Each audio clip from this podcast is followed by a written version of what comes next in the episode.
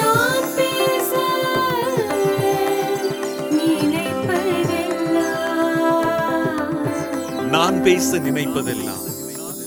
Deepika Tamil podcast தலைப்பு தமிழ் திரைப்பட வரலாற்றில் தொழில்நுட்பம். கட்டுரை ஆசிரியர் ஜெயசாந்தி. ஒவ்வொரு திரைப்படத்தின் சிறப்பையும் வெற்றியையும் தீர்மானிப்பதில் முக்கிய பங்கு வகிப்பது அதில் இடம்பெற்றிருக்கும் நூதனமான அல்லது புதுமையான அம்சங்கள். கதை திரைக்கதை அமைப்பு காட்சிகளை வெளிப்படுத்தும் விதம் இவை தவிர தொழில்நுட்ப அளவில் ஒளி ஒளி நுட்பம் மற்றும் பல புதிய கண்டுபிடிப்புகளையும் உள்ளடக்கிய புதுமையே திரைப்படத்தின் வெற்றியை நிர்ணயிக்கிறது. தமிழில் தொடக்க காலத்தில் வெளிவந்து படங்கள் புராணக் கதைகளை உள்ளடக்கமாக கொண்டிருந்ததால் அதற்கேற்ற கலை வடிவத்தில் பிரம்மாண்டங்களையும் சில இயற்கையை மீறிய ஜால வித்தைகளையும் காட்டுவதற்கு பல தொழில்நுட்பங்கள் பயன்படுத்தப்பட்டன. கடவுளர்கள் மற்றும் அவதாரங்கள் பற்றிய அல்லது தெய்வ நம்பிக்கை கொண்ட பக்தர்களின் வாழ்க்கையில் ஏற்படும் விசித்திரங்கள் மேலும் தொன்மக் கதைகளின் வீர சாகசங்கள். இவற்றை வெளிப்படுத்த பல்வேறு தொழில்நுட்பங்கள் பயன்படுத்தப்பட்டிருந்தன.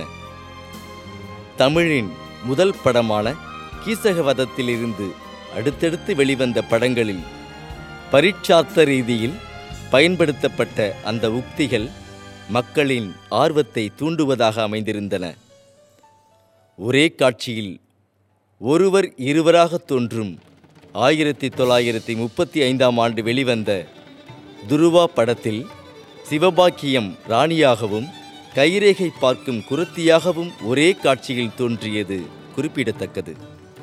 புராண மரபிலிருந்து ஓரளவு விடுபட்டு ஆயிரத்தி தொள்ளாயிரத்தி ஐம்பதுக்கு பிறகு வெளிவந்த படங்கள் கதையளவில் மாறுபட்ட போது கதைக்கலனை வெளிக்கொணர்ந்த வடிவங்களும் உக்திகளும் மாறுபட்டன. ஆனாலும் நீளமான காட்சிகளில் இடம்பெற்றிருந்த நீண்ட வசனங்கள் மெலோட்ராமா போன்ற பாணியில் அமைக்கப்பட்ட நடிப்பு இவற்றில் ஒளி ஒளி நுட்பங்களுக்கு முக்கியத்துவம் அவ்வளவாக கொடுக்கப்படவில்லை என்றே சொல்ல வேண்டும். ஆயிரத்தி தொள்ளாயிரத்தி ஐம்பத்தி நான்காம் ஆண்டு வெளிவந்த அந்த நாள் திரைப்படம் பழைய பாணியில் இருந்து மாறுபட்டு ஜப்பானிய வகை திரைப்படம் போல பாடல் எதுவும் இடம்பெறாமல் கேமராவின் கோணத்திலேயே கதையை நகர்த்தி பெரும் புரட்சியை செய்தது.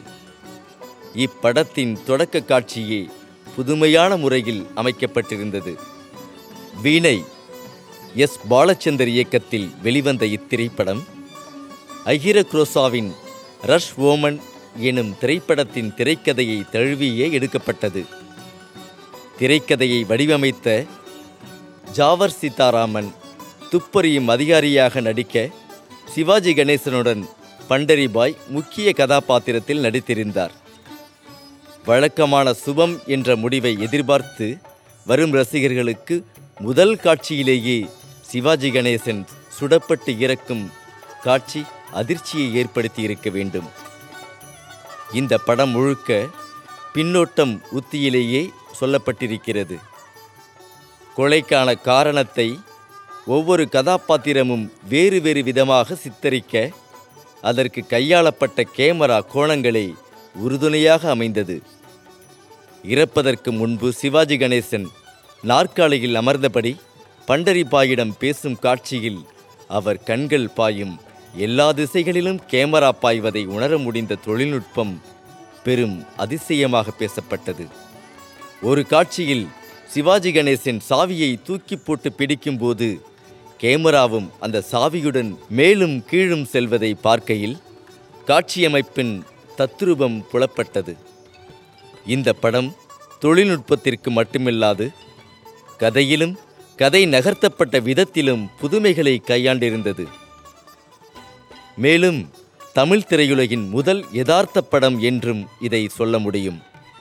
தரமான அதே நேரத்தில் வித்தியாசமான கதைக்கு உயிர் கொடுப்பதில் தேவையான தொழில்நுட்பங்கள் குறிப்பாக கேமரா கோணத்தில் கையாளப்பட்டன.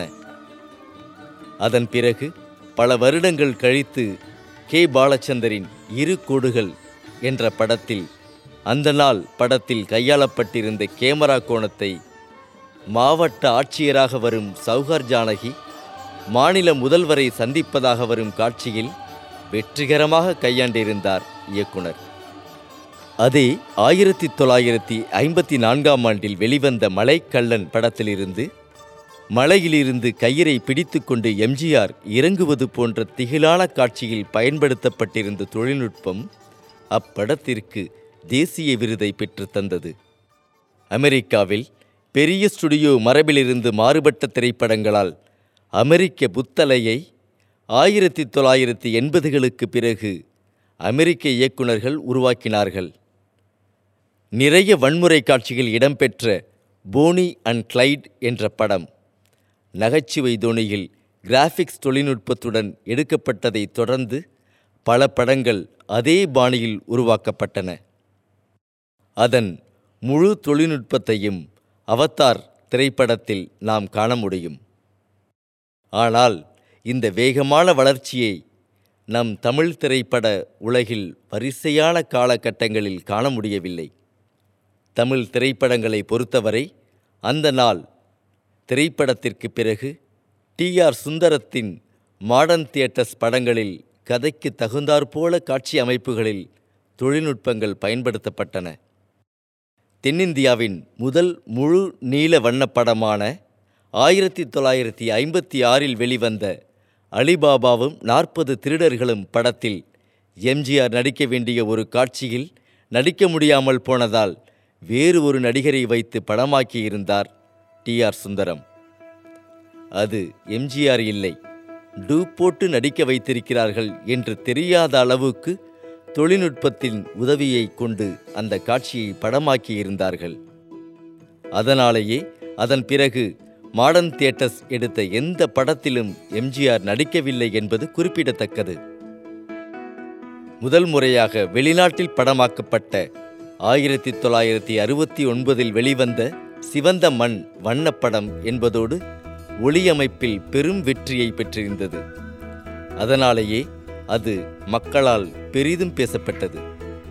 விழிகளுக்கு விருந்து என்று கொண்டாடப்படும் சந்திரலேகா ஆயிரத்தி தொள்ளாயிரத்தி நாற்பத்தி எட்டில் வெளிவந்த சந்திரலேகா என்ற படம் ஒரு பாடல் காட்சியின் பிரம்மாண்டத்திற்காகவும் தத்ரூப காட்சி அமைப்பிற்காகவும் சிறப்பான தொழில்நுட்பங்களை சிறப்பான கேமரா கோணங்களில் கையாண்டு படமும் பெரும் வெற்றி பெற்றது.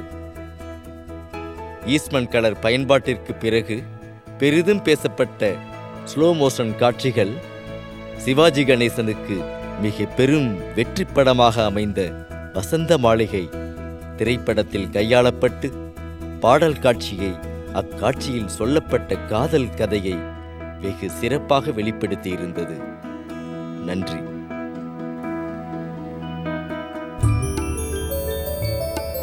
நீங்கள் கேட்ட இந்த அலையொளி அரும்பு மாத இதழில் வெளிவந்த கட்டுரையிலிருந்து எடுக்கப்பட்டது. வாங்கி படிப்பீர் அரும்பு மாத இதழ். இந்த வளைகுடையை தயாரித்து வழங்குவது தீபிகா ஊடக மையம். இணைந்து வழங்குவோர் அரும்பு மாத இதழ் மற்றும் தொன்பொஸ்கோ கல்லூரி சென்னை. குரல் வடிவம் ஆபிரகாம். ஒளி வடிவமைப்பு வின்ஸ்டன். மீண்டும் மீண்டும் கேட்கத் தூண்டும். நான் பேச நினைப்பதெல்லாம் தீபிகா தமிழ் பாட்காஸ்ட். வாரம் இருமுறை சந்திப்போம். சிந்திக்க.